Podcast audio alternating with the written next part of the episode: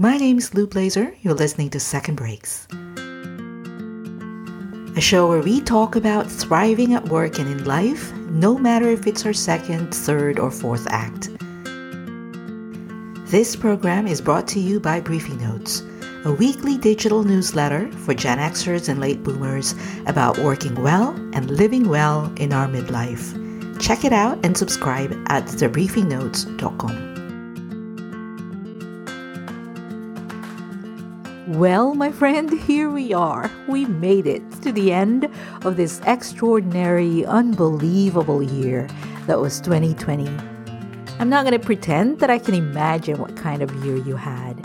I have this sense that uh, we're we're in this situation where we're all experiencing the same thing, but we're having different kinds of experiences.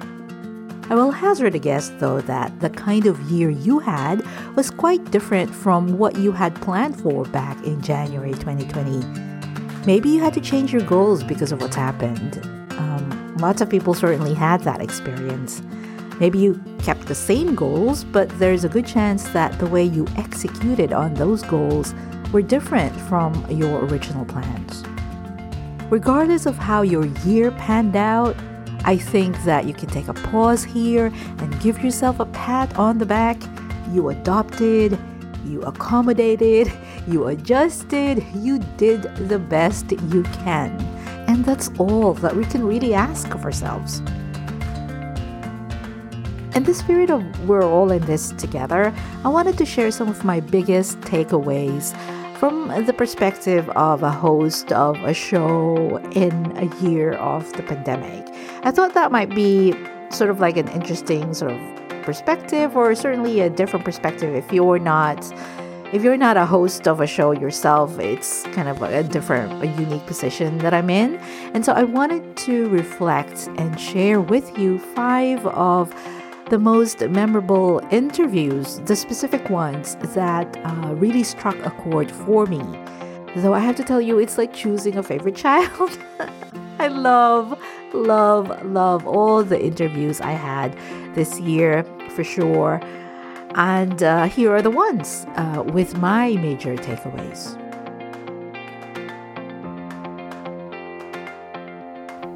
When things are uncertain, it's less about the answers and more about the questions we're asking that matters. twenty twenty tested us in so many different ways, and one of the things that really got tested was our planning process.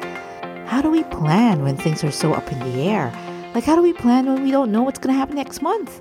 When we don't know if things are going to reopen or stay locked down, if the kids are going back to school, or if we're going to have to work around them being at home while doing online schoolwork.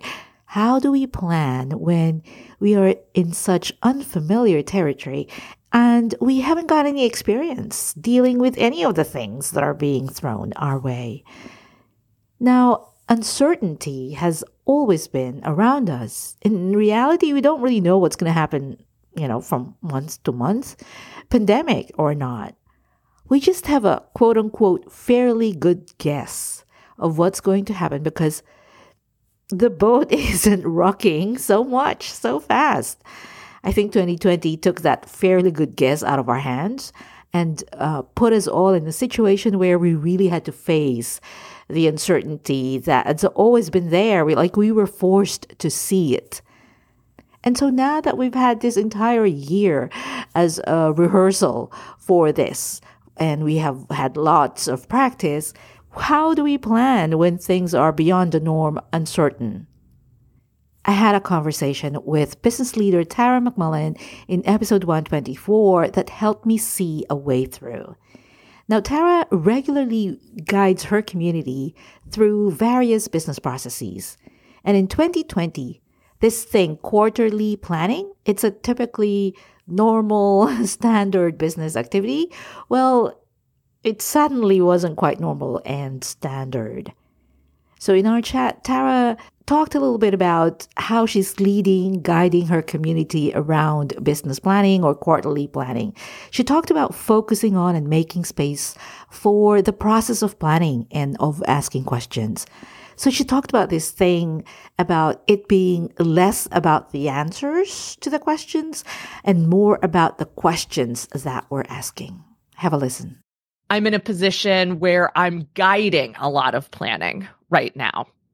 Uh, so just this week, we had a, a quarterly planning session planned for our mastermind groups that we run. And so every quarter we get together for a few hours and we talk through, like, what do you want to accomplish this quarter? How are you going to do that? What tasks do you need to complete? How can we support you? And, you know, when I realized that it was on my calendar for this week, and I think I realized it like literally the day before, I was like, oh crap, what is that going to look like? Um, and people basically are showing up to this thing like deer in the headlights. Like, I don't, I want to be here. I know I need to be here. I have no idea what I'm going to do for the next two and a half hours while we're supposed to be quote unquote planning for things. Um, so the way I approached that session and the way I'm kind of guiding people to approach planning right now is that the plan is not the important part, right? We, when we think about planning, we fixate on then having a plan. I know what I want to accomplish. I know how I'm going to do it. Here's the timeline. Here's the order of steps that I'm going to take. And then I'm going to work that plan. That's not realistic right now, right? Because we can't know what we want to accomplish three, three months from now. We can't know what steps we're going to be able to take to, to make that happen.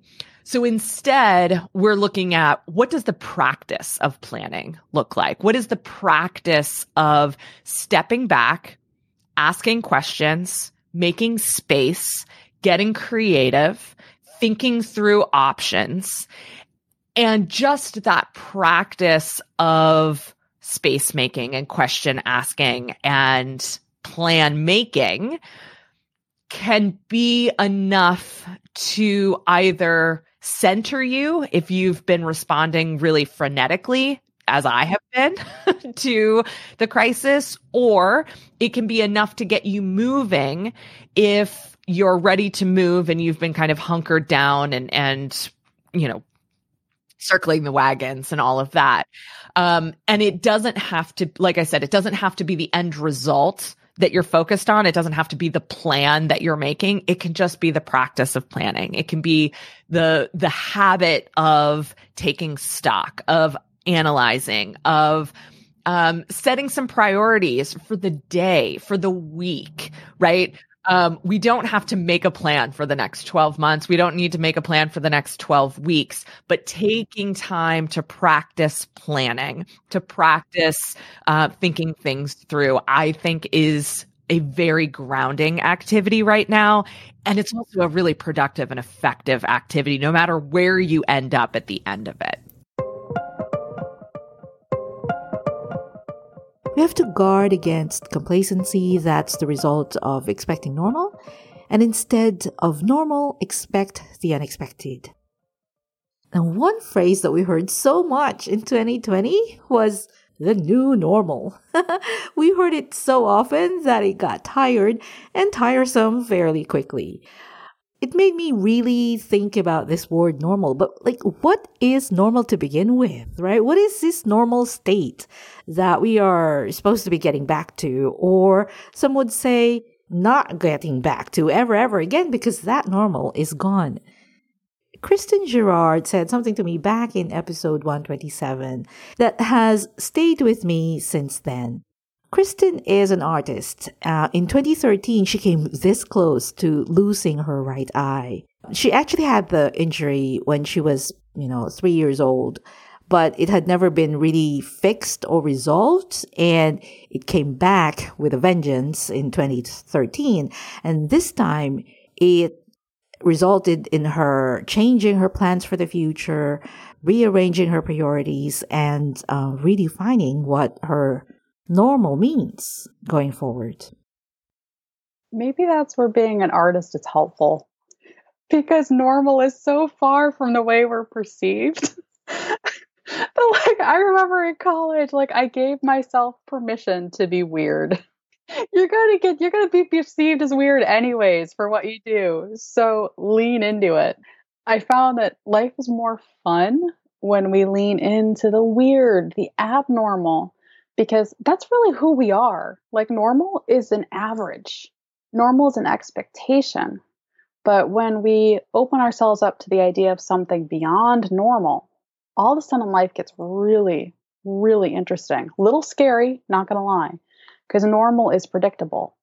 But when we allow unpredictability to come in, that's when innovation can happen. Mm-hmm. That's when all of a sudden we can say, well, hey, you know, we're used to reading books, but what if we listened to them?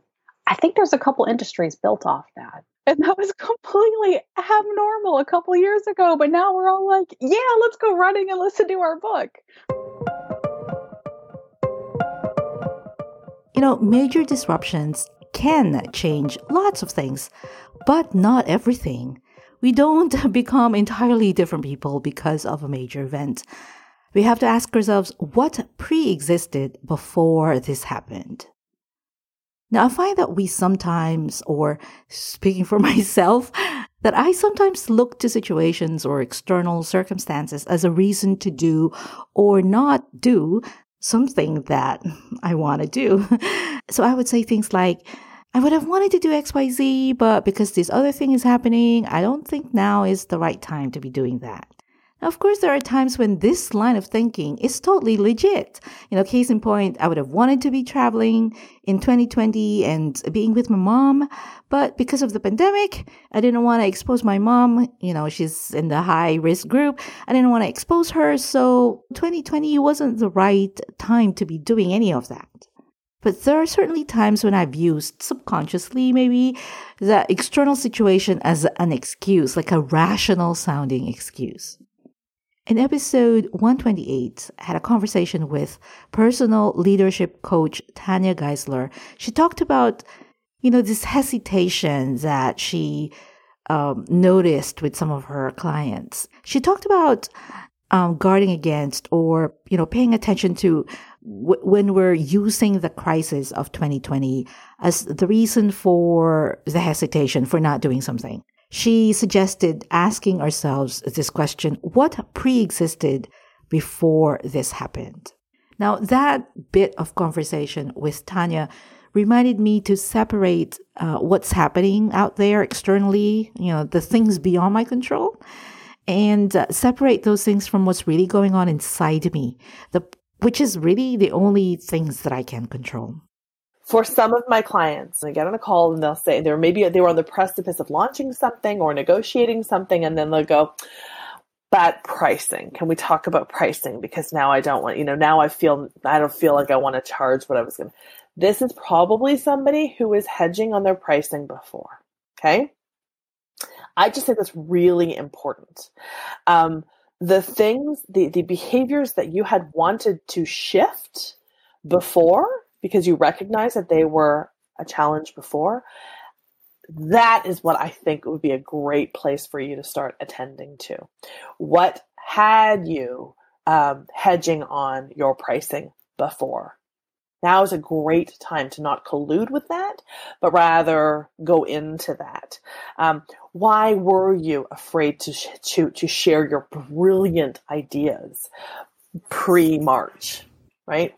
Get into that, because that's now, now you're seeing how exacerbated that is.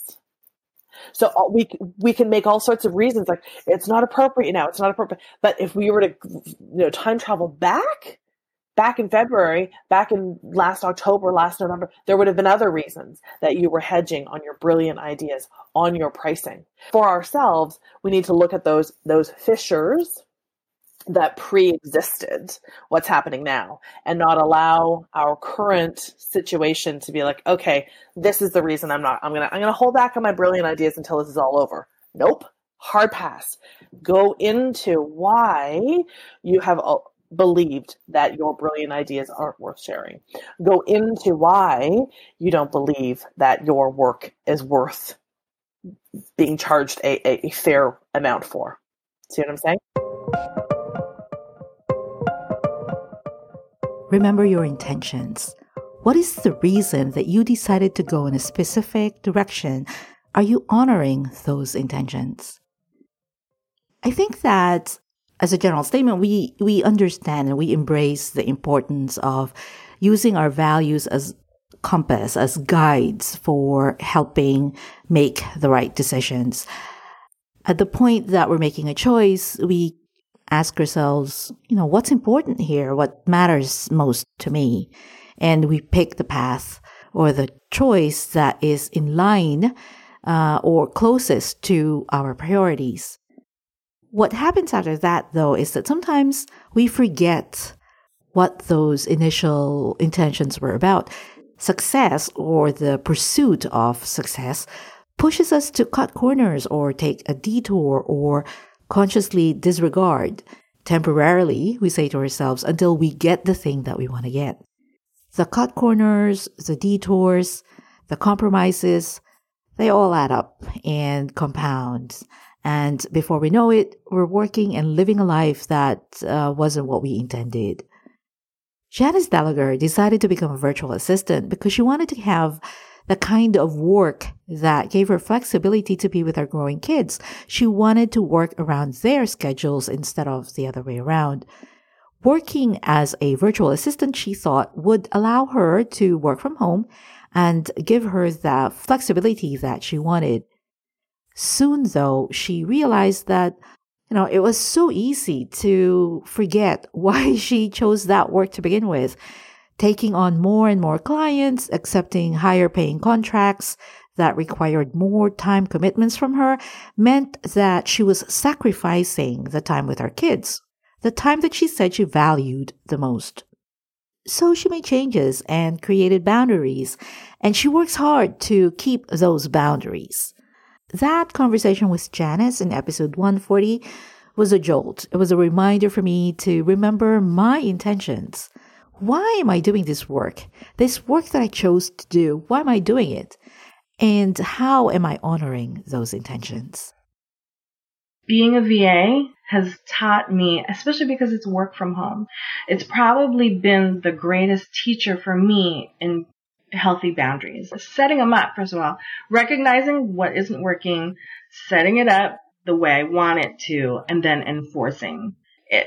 And especially because if you're working from home, so space boundaries, work boundaries with the family, um, as well as work boundaries with your clients. Now, there are some clients who will want somebody who is on call during a certain time range. So when you're looking at doing V A work, that's one of the things you want to be aware of, especially if that's important to you.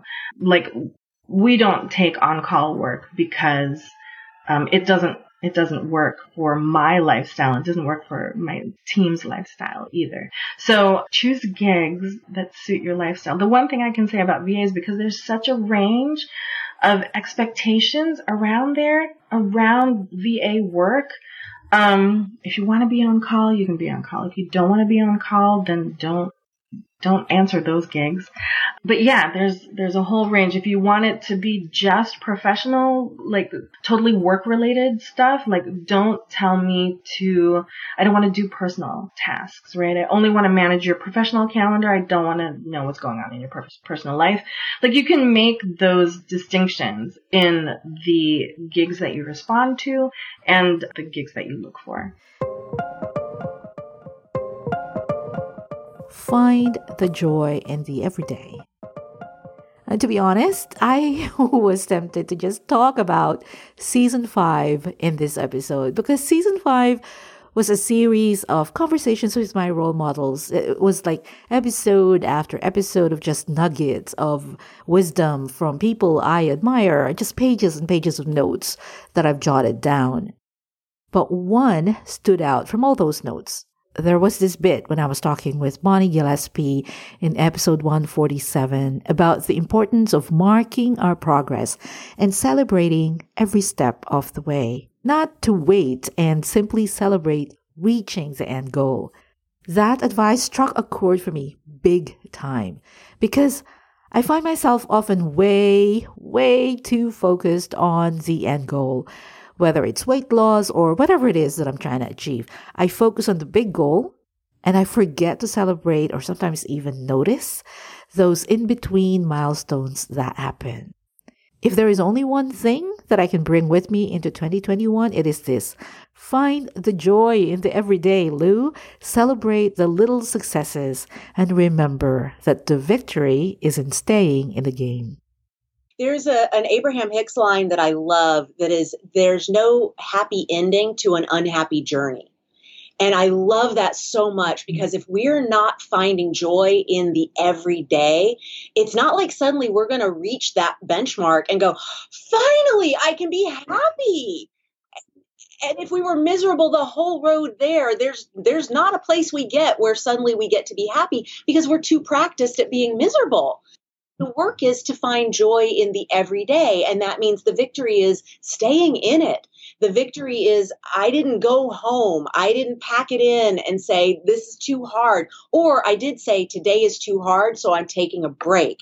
But we took a break, not uh, had a breakdown. Or even if we did have a breakdown, we know we're doing this so we can rebuild and come back stronger. It's the every day has a win to it. And if it's getting called in, if it's getting called back, if it's getting a pin put in you, but then it gets released because they cast somebody else, but you were down to the final two, every single bit of that has to be celebrated. And the same is true for people outside of show business. Finding the victory in the day-to-day is work because, I mean, we could walk outside, get hit by a bus, and it's over like that. So what? Why are we withholding joy? Because honestly, it's up to us to let that in sooner.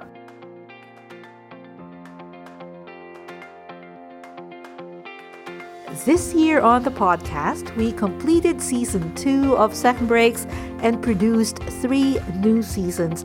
And I have enjoyed every minute of it, from the ideation to sourcing the guests, to recording, to editing, and the final production. I am so grateful that I get to do this work, and I am so grateful for you for being there on the other side, for letting me in your ears, for letting me share your day, whatever it is that you're doing as you're listening to me. I'm looking forward to twenty twenty-one, as I'm sure you are as well. I'm excited to come up with and to bring you new stories and conversations to inspire your midlife journey. And I hope that you will continue to come back and join me. We are in between seasons here on the podcast, but next week I will be back with a special episode with a dear colleague and friend, Doctor Nyla Barry. We're going to chat. It's not going to be an interview, uh, but we're going to chat about the insights that we've gained from twenty twenty and how we're planning for twenty twenty-one. Now, you may recall Doctor Nyla Barry was our very first episode in twenty twenty when we talked about resilient habits when times are good. And then, of course, I had to have her back just as the pandemic hits and we were all having our deer caught in the headlights moment. Uh, because resilience became the all-important thing at that point. Now, I hope you'll come back and listen to our conversation next week. We're not coming to you as experts, but rather as just, you know, two mid-lifers, just like you, who are making sense, trying to make sense of the year that was and the year that will be. Now, if you haven't yet, now is a good time to hit that subscribe button, my friend, so you don't miss the episode with Doctor Nyla Barry next week, as well as all the future ones, because, you know, season six is coming right up. So I hope to see you next week. Until then, keep on making your dent, my friend. Cool beans.